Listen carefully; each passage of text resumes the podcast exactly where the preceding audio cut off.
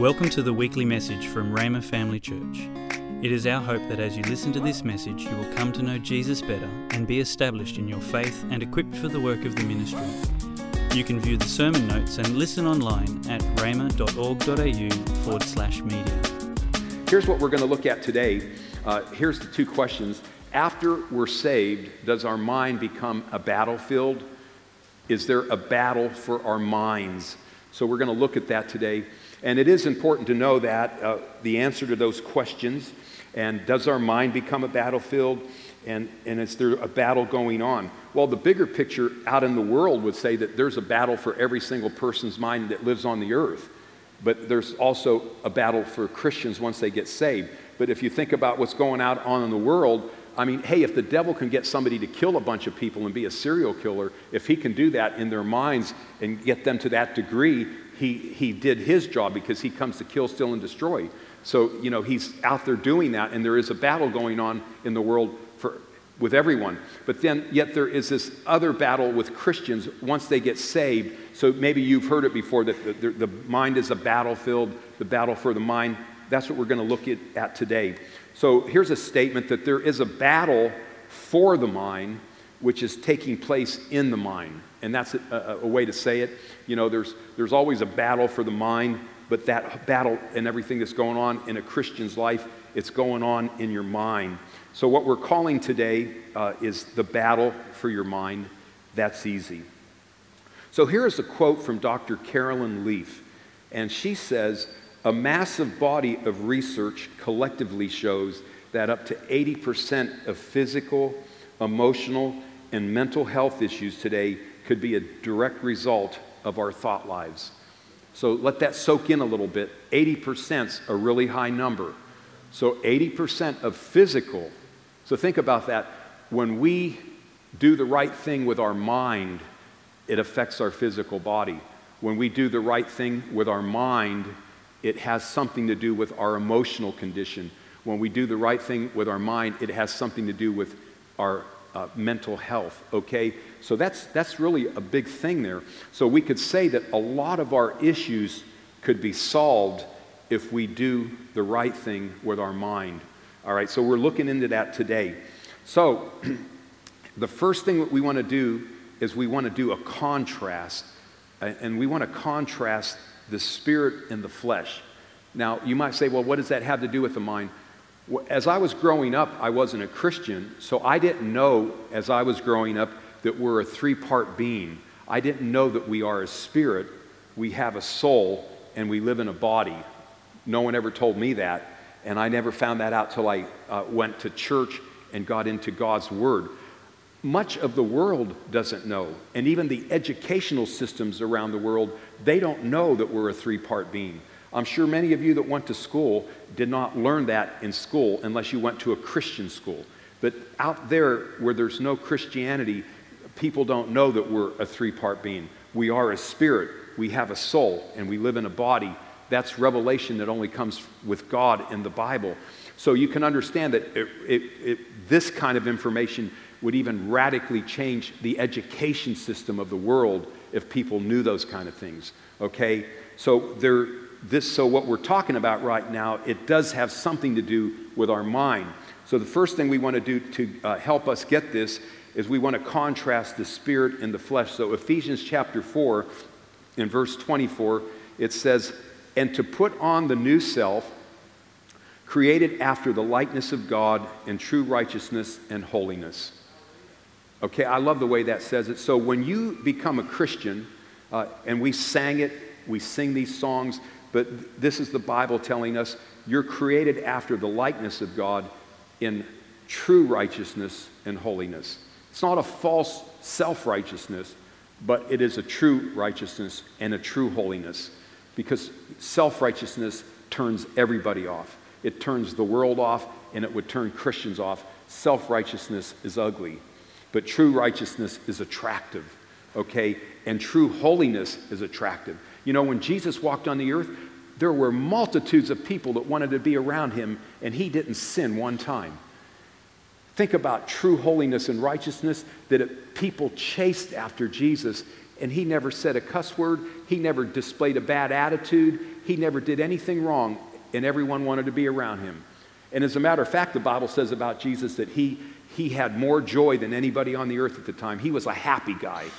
You know, if you ever watch a movie about Jesus and he's walking around with a sour face, that's, that's the wrong movie. Jesus was not a sourpuss. You know, he was a happy guy, and everyone wanted to be around him. Christianity can be attractive. The kingdom of heaven is righteousness, peace, and joy in the Holy Ghost.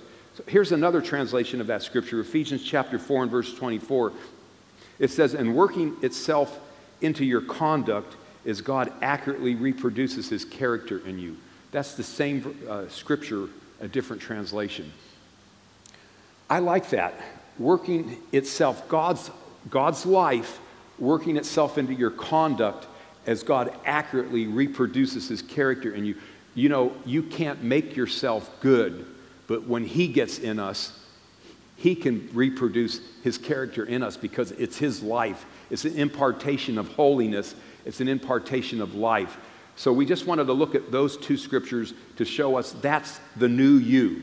That's who a Christian is. But then now look at this one in Romans chapter 7 and verse 18, the first part of that verse. It says, For I know that nothing good dwells in me, that is, in my flesh. So you have the spirit that's created in true righteousness and holiness, but then you have the flesh, and he says, Nothing good dwells in the flesh. Those are those the contrast there. All right? The spirit, the flesh. Sometimes people wonder why Christians do something wrong. Well, there's the answer, you know, and there's people out there that they wait for Christians to fall and of course the world wants to like go after the Christians. They made a mistake. We knew that they were phonies. We knew they were hypocrites and all this other stuff. And a Christian has a, a, a battle going on. They got the flesh and they got the spirit. And sometimes they do make a mistake. But you know what the world doesn't know is that God will cleanse and forgive them when they make that mistake, okay? Well, that's just another thought there. But here's what we get from these two scriptures. What we know about ourselves from these two scriptures we are created after the likeness of God. God makes us righteous and imparts holiness in us. That's what we see about the Spirit. That we're created after the likeness of God. God makes us righteous and imparts holiness in us. But then we also saw that our flesh doesn't change in the least. Our flesh looks the same and wants to behave the same. Now, I want to make a little distinction there. Uh, my father, um, my father was an alcoholic before he got saved. He just received a bad report that he had cirrhosis of the liver in its early stages. Okay? So that's, and so he came to church because he thought we got into a cult and he wanted to check us and see if we're in a cult. So he started coming to the church that we were going to. The, our whole family got saved. I had five brothers. We're all saved now. My mother's saved, and we're all going to a, a Pentecostal church and my father's the only one that's not saved. He gets a report that he has cirrhosis of the liver in its early stages because he's an alcoholic. So he's concerned about that. Well, he shows up at church and he comes three weeks in a row. On the third Sunday, which was Easter Sunday, which is how cool is that? Uh, when they gave the altar call, my father raised both hands to get saved.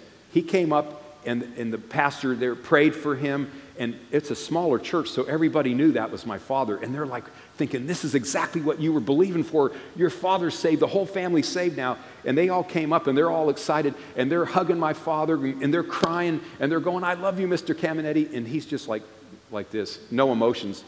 That, he's a little different now. He, he does show some emotion, but he's just like this, like, I love you too, you know. you know, but he got, the thing is, he went to the doctor the next week, and here's what I want to say. The doctor checked him, and he said, I don't know what happened, but your liver is normal. You do not have cirrhosis any longer. He was healed and saved right there at the same time. Okay? So, when I say that our flesh doesn't change in the least, I'm really talking about looks. So, you know, so in other words, like ladies, wouldn't it be great if you got saved that you didn't have to, that you had permanent makeup come on your face and you didn't have to put it on and take it off? You know, the, the, that, that job of putting it on perfectly and then having to take it off. So when you get saved, I mean, that's like one of, and then a permanent hairdo. Just think that when you get saved, you can get a permanent hair, never have to do anything with your hair, you know. And then, like, what about us guys? You know, you get saved and, like, immediately you get a six pack, you know, and you get, like, big arms, you know, and, but th- that doesn't happen. Wouldn't it be great if it did happen? So our flesh looks the same, okay, it doesn't change in the least. And then, uh, then also what we see is our flesh wants to do the same things that it used to do. And that's what Paul was saying, that the flesh will still want to do what it used to do.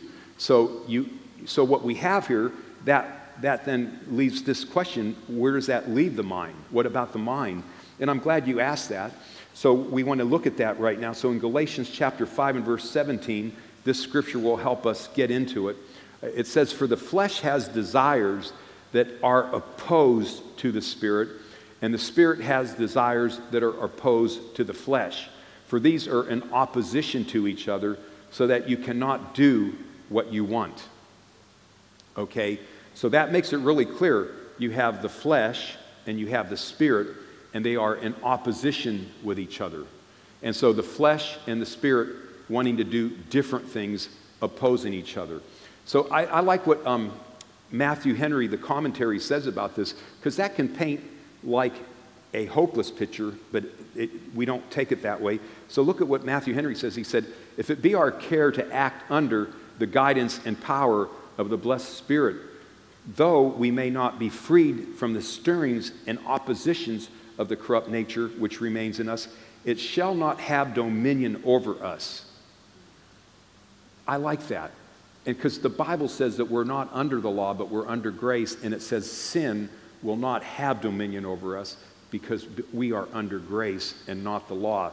So, this scripture, even though it, it reveals to us there's opposition our flesh wants to do one thing, and our, our born again spirit wants to do another thing.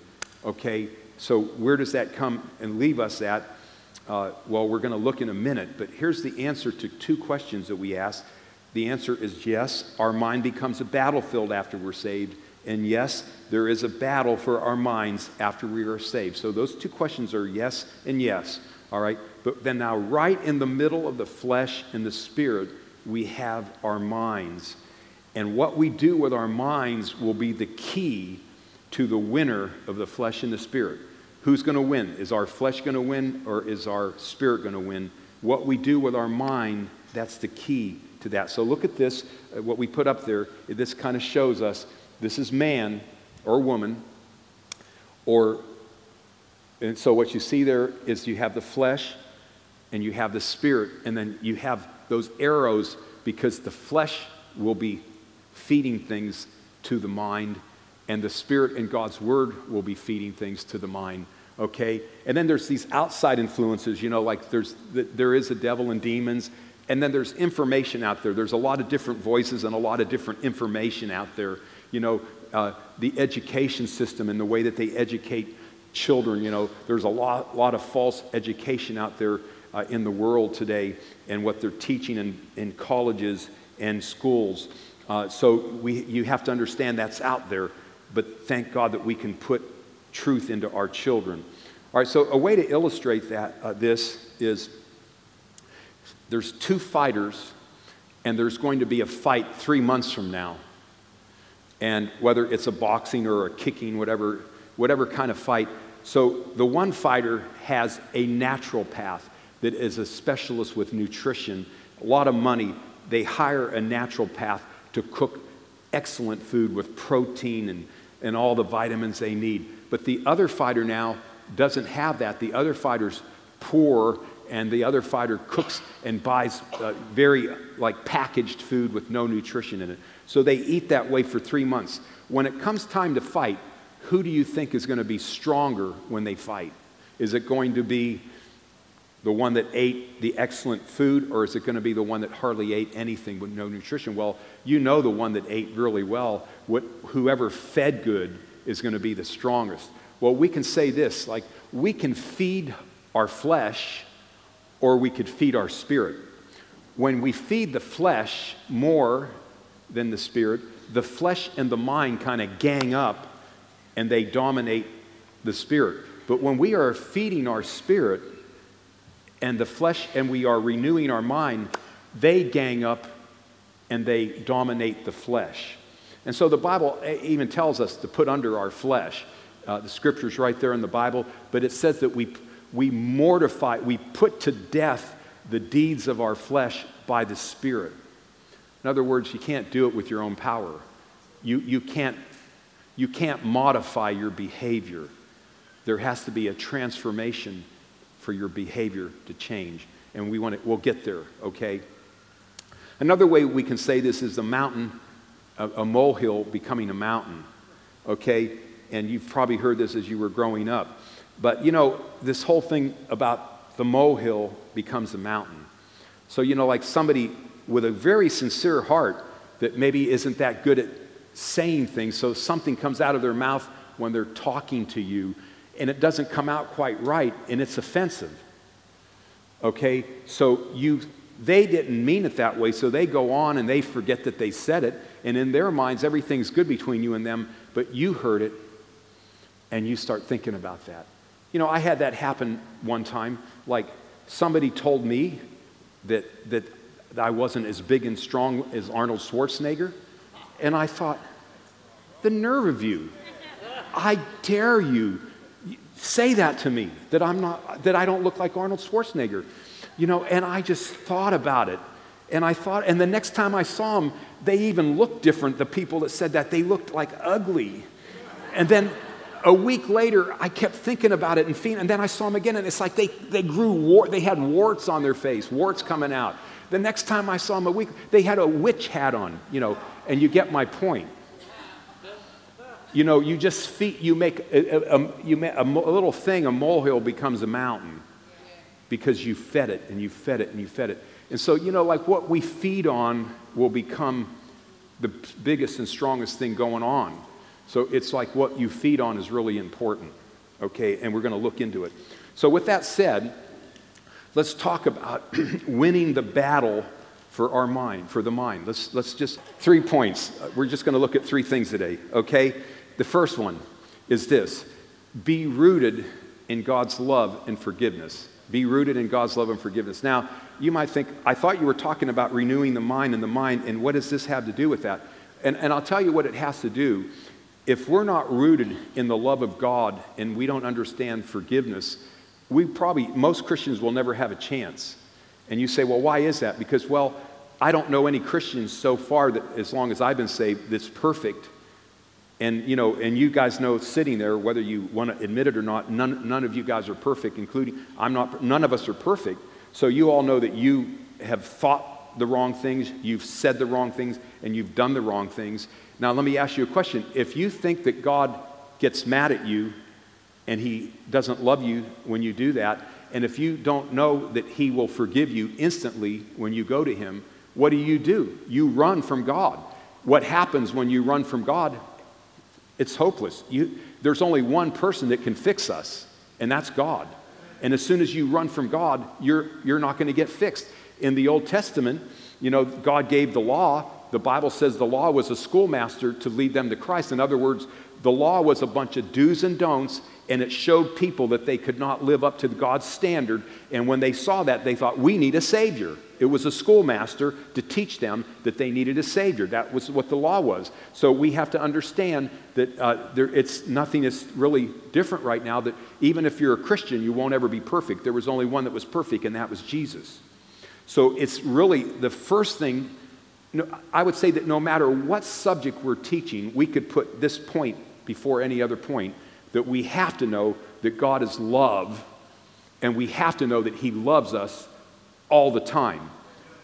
And we have to know then that He will forgive us, and then we also should know that His love is what will change us. In other words, he is, we're not going to change by Him beating us and telling us what we do wrong all the time. You know, just a little thought, even is with parenting. Just like we grown ups you know, young ones like me, old ones like some of you, just joking. Simeon, why did you laugh? but you see what I'm saying? Like, we have to know as parents, like, if us older people are, if we get afraid of God and we want to run from Him and we don't know whether or not God is there with open arms to forgive us, what do we do? Well, we run, but just think about children, like is parenting. Like if our children don't know that we love them no matter what, and if our children, if we put any kind of shame or guilt on them, they'll want to run away. And so if God doesn't put shame or guilt on us, then even if you grew up in a different time, you know, we're in a different time now, but there were, when I grew up, people were tougher. I mean, it was in your face and it was boom, boom, boom. You know, that's how I grew up. You know, and I, I think I'm okay. No, but um, but but that's how I grew up. Okay. And, but, but here's the thing like, we're in a different, but God is always, God doesn't change. He's always the same. And so people have to know, and our children in particular, they have to know that if they disobey us, that we're not going to put guilt and shame on them. They have to know they can run to us. And then they have to know that we will say, I, I, okay, you did the wrong thing and I forgive you. And now how can I help you? And that's just the way that God is. Okay, so that is the first thing, and that's very significant, okay? Now let's talk about the next one. Uh, and the next one is this offer up the flesh. And, and you say, well, where does that come from? Well, it's in Romans chapter 12 and verse 1. And it says, Therefore, I exhort you, brothers and sisters, by the mercies of God, to present your bodies as a sacrifice, alive, holy, and pleasing to God, which is your reasonable service. Now, you notice there that it's very interesting that it says to present your body, okay, as a living sacrifice, as a sacrifice, okay? So here is a story uh, with Abraham and Isaac. Let's, we'll read it real quickly and make a comment. It's in Genesis 22 and verse 9. It really illustrates this. Uh, it says, When they came to the place of which God had told them, Abraham built the altar there and laid the wood in order and bound Isaac, his son, and laid him on the altar on top of the woods. Just notice how he bound his own son and laid him on the altar. And then verse 22 and verse 10. Then Abraham reached out his hand and took the knife to slaughter his son. But the angel of the Lord called to him from heaven and said, Abraham, Abraham. And he said, Here I am. He said, Do not lay your hand on the boy or do anything to him, for now I know that you fear God. Now look at this scene. You have not withheld your son, your only son, from me. Well, I know that when we had our children, and you parents would understand this, who could you love more than your own child? It's like your flesh and blood. And I think any of your parents, any of you that are parents, like you would give your life for your children's child's life. I don't think many parents would hesitate if it's between one or the other. Take me, don't touch my daughters. You know what I'm saying? Because that's just how we love our children. So here is Abraham, and the Lord tells him he has to go and build an altar and put his son there and kill him and burn him like a sacrifice.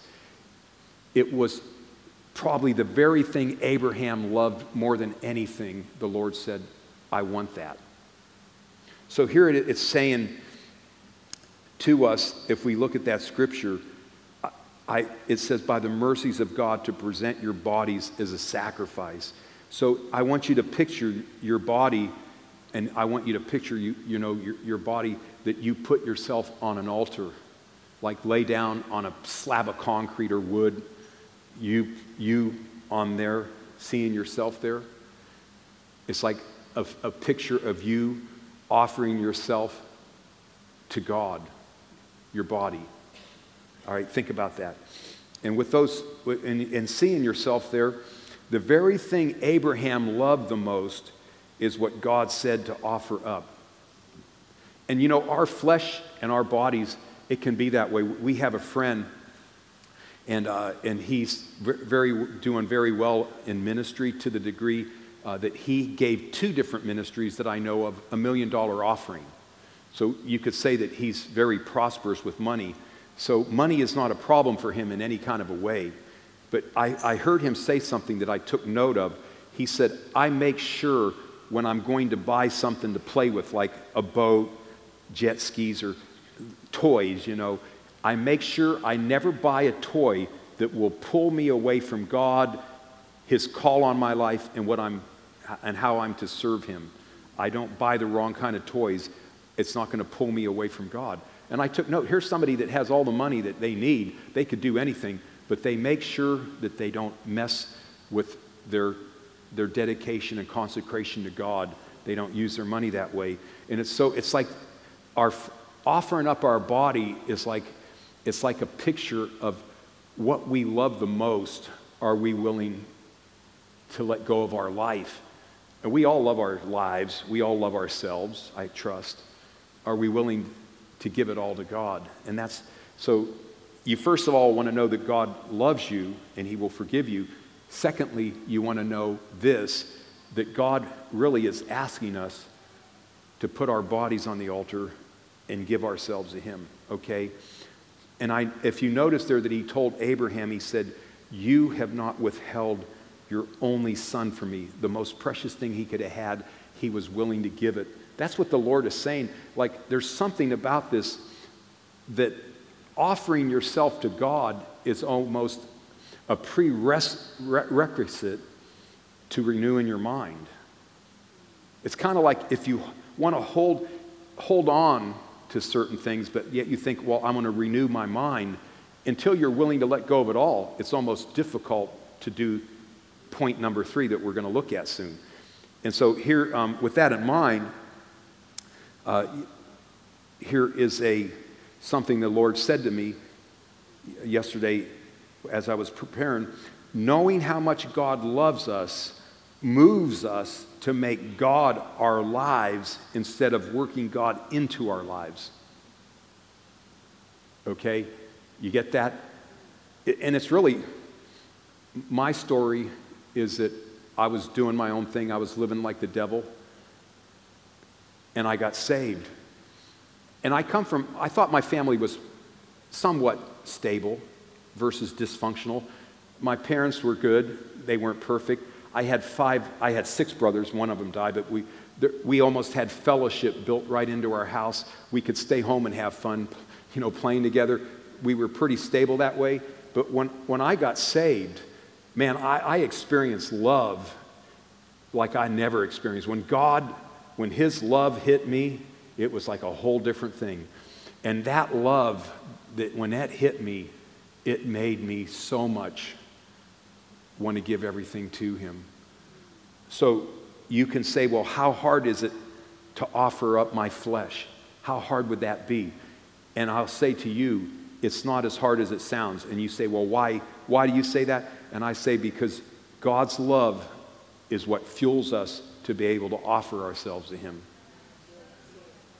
And that's what happened with me. Being overwhelmed by God's love and knowing how much He loves us and how much He did for us and His sacrifice, that makes offering up our bodies easy. Okay?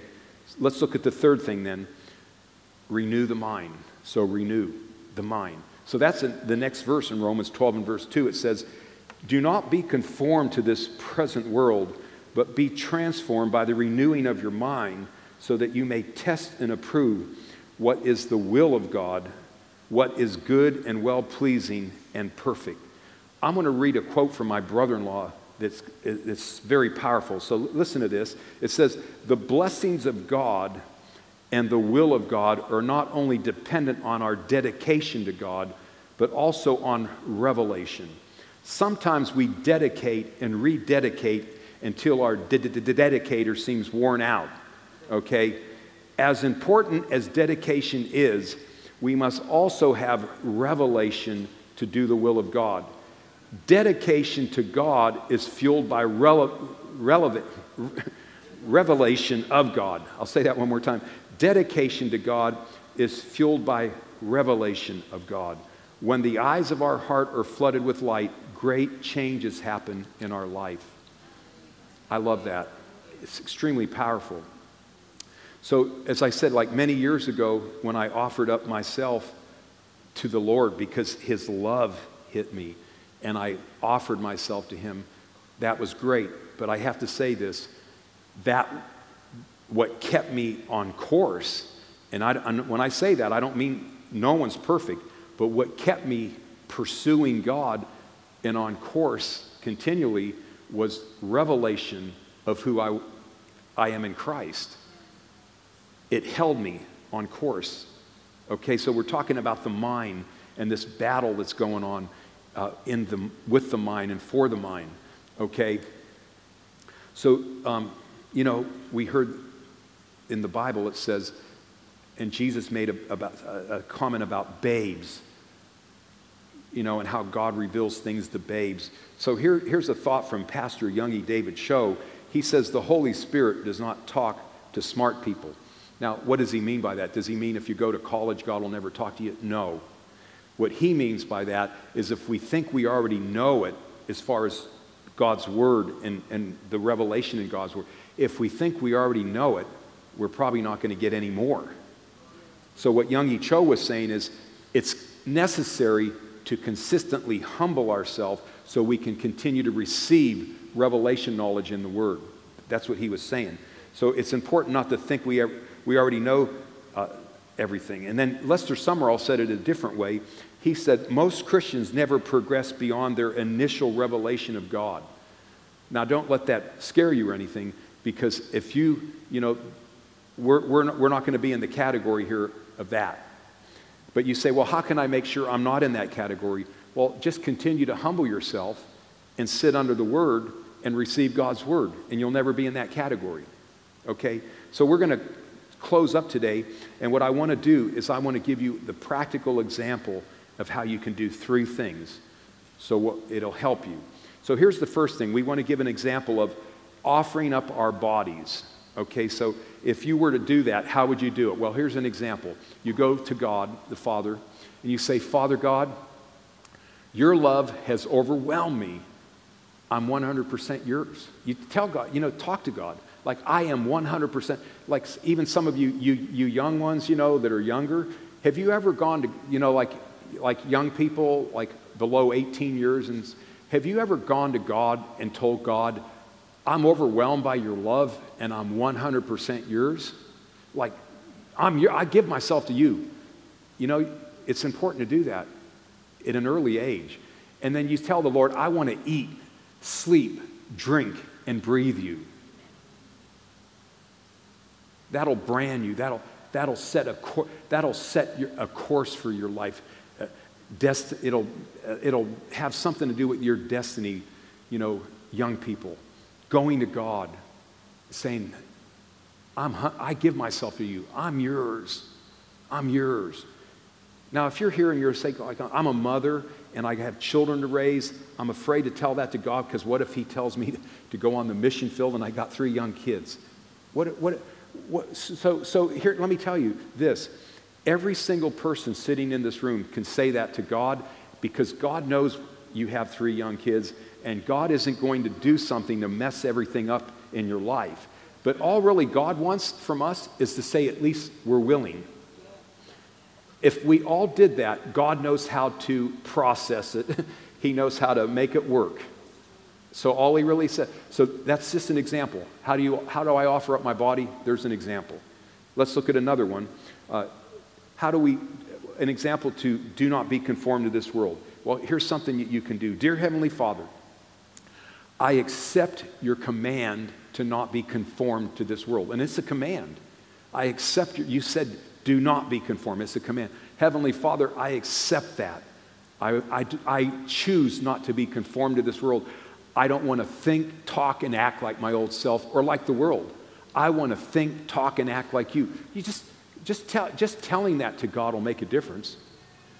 You know, you guys that have been to a lot of services, you know that before I got saved, I was sad and miserable, and that every other word out of my mouth was a cuss word. But when I experienced the love of God, and I was touched that way, and I saw that scripture, do not be conformed to this world, I accepted that command, and I thought, I don't want to think like the world, I don't want to talk like the world, and I don't want to act like the world. And you know, because of God being on the inside of me and empowering me, I didn't want to cuss anymore. And I, and I mean, you can live the way you want, but I have made it a practice not even to say the little cuss words. I don't want to say SH, you know what? I don't want to see, say DA, you know what? I don't want to even say those words because I don't think Jesus would, if Jesus was walking on the earth, he wouldn't say the little ones either. You know, leave that with you. Just know that God loves you, and if you talk that way, he's, he is a good God and he'll cleanse you. But why, why say those little cuss words? God wants, you know, we, dedic- we give this to him, you know, clean up the mouth, the language, okay? And then let's just give an example of renewing the mind, okay? So, renewing the mind, you can go to him and say, Heavenly Father, I humble myself to receive your word. The power, and you, you know, acknowledge before God, the power not to be conformed to the world doesn't come from willpower. It's not my willpower, Lord. I know that I can't do it, but I know that it is not behavior modification, Lord, but it's transformation. Revelation knowledge that will transform me, will cause me to think differently, to talk differently, to act differently, Lord. I I consecrate myself to even listen to your word. Father, when, when you talked to Peter, you said, If you love my sheep, teach, feed my sheep. Father, I choose to sit under your word and feed. I choose to take your word and chew it and feed on it, Lord. I know that revelation will transform me. And, and this is just a way to talk to him. So that's just like three practical things that you can do that will make a huge difference forever. And if you think that I did do this one time, this is not a one time thing. It's important to know it's just not one time. So I can tell the Lord these three things. I can do this tomorrow. I can do this tomorrow. You can do it. You can do this often. This is like some prayers you might pray one time. There's other prayers you can pray every day more than one time. You can do this. You can tell the Lord throughout the day, I'm 100% yours. I'm 100% yours. Tell that to God throughout the day, I'm 100% yours. Tell God throughout the day, I choose not to be conformed to this world. You're working somewhere, you're rubbing shoulders with somebody, and they're effing that and effing this, and you're working and rubbing shoulders. You don't have to do that. You don't have to condemn them. Condemning them will not get them saved. You know, that's not the way to help them, but you don't have to partake. You can actually love them the way God loves them while they're doing that. You know, and that's the best way to start influencing them by continuing to love them and not be afraid of their lifestyle. But you don't have to, you know, give in to that because as soon as we start talking like the world with the world, we lose our influence. Okay. Thank you, Lord. So you, it's important to know that pursuing right behavior or conduct isn't where the power comes from to, to change, but revelation knowledge transforms us, and that's where the power is. Father, I thank you, Lord, for everyone that's here today. Father, thank you so much that uh, as we minister your word, Father, we trust with all of our hearts, Lord, that this word will make a difference in people's lives, Lord. We trust you, Father God. Father, we thank you that you're so good that you sent your son Jesus to die for us. And Lord, before we leave today, I just pray if there's anybody in this room and they're sitting here and they do not know Jesus Christ is their Savior, we trust you as a congregation, Lord, that you speak to them, that you let them know there is a heaven to gain and a hell to lose, that you let them know, Father, and make it clear that Jesus Christ came to this earth. He died, shed his blood, went to hell, took sin so we could be saved. Trust you to make that really clear, Lord, to anyone here that doesn't know Jesus. Father, also, if you just make this so clear where you said to us that if we believe in our heart and confess with our mouth Jesus is Lord and God raised him from the dead, that we would be saved. Father, I thank you for really making that clear that salvation comes by a confession and a belief that we believe that you raised Jesus from the dead and we confess him as our Lord. I thank you that you really make that clear to anyone sitting here, Lord. And I ask that in Jesus' name. If you're one of those sitting here and you're, you know that it's you and you're thinking, wow, it's like I feel the love of God. I feel something. Maybe that's, that is the love of God because something's really tugging on my heart. And I just, I sense that there's a pull and I, and I sense love. And I just, I, I, I know that Jesus is the Savior, and you're sitting here thinking those thoughts, that's because God is dealing with you. He's dealing with you. And this is your time to respond to that. And so we're going to pray a prayer right now.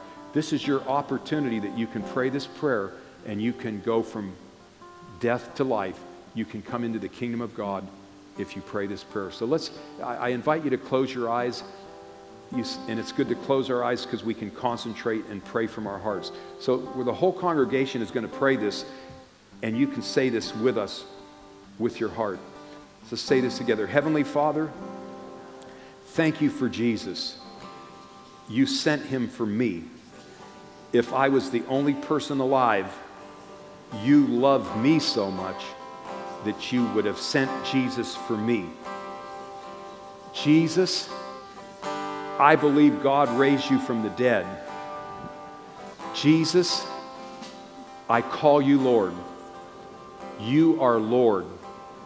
God raised you from the dead. You are welcome in my heart. Thank you that you first loved me. And now I can love you. Thank you.